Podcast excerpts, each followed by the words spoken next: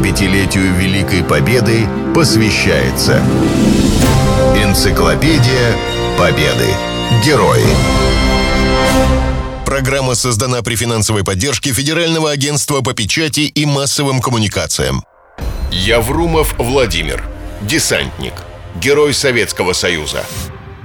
Воздушно-десантные войска появились в СССР в 1930 году. Тогда под Воронежем создали авиамотодесантный отряд, который во время учений впервые десантировался с воздуха.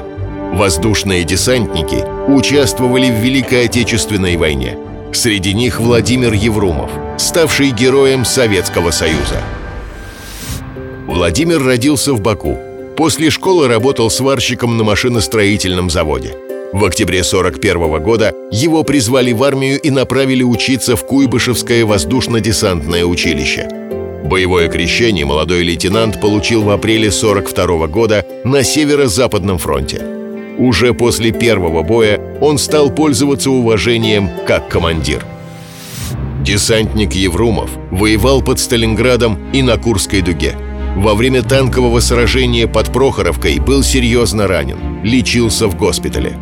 Родную часть догнал возле Кременчуга, но при форсировании Днепра снова получил тяжелое ранение. В свою часть вернулся, когда она уже вошла в Польшу. Владимир Акопович принимал участие в форсировании Вислы и в наступлении на Сандомирском плацдарме. Еврумов погиб возле польского города Стопница. Подробности его последнего боя можно узнать из наградного листа – 12 января 1945 года при прорыве долговременной обороны противника в районе города Стопница гвардии старший лейтенант Еврумов, командуя стрелковой ротой, проявил мужество и героизм.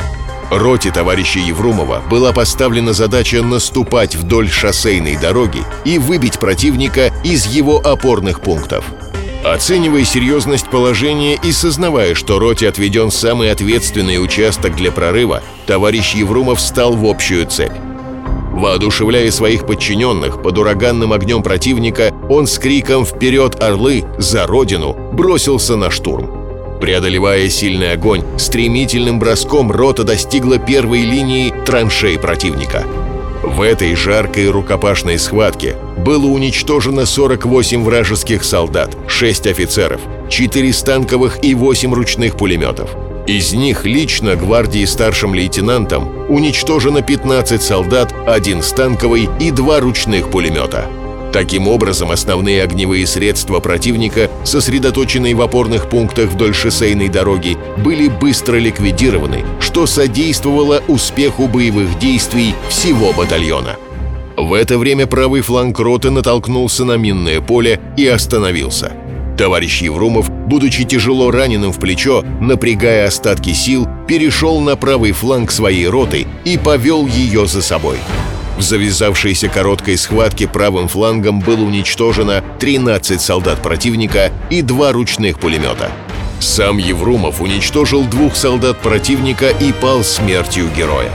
Поставленная командованием задача прорыва укрепленной линии противника на данном направлении, благодаря героизму товарища Еврумова, который ради победы пожертвовал собой, была выполнена.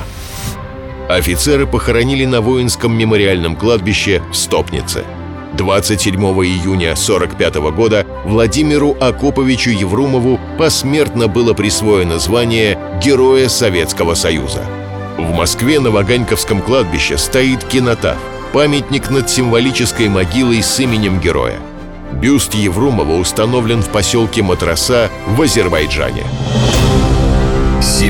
75-летию Великой Победы посвящается Энциклопедия Победы. Герои. Программа создана при финансовой поддержке Федерального агентства по печати и массовым коммуникациям.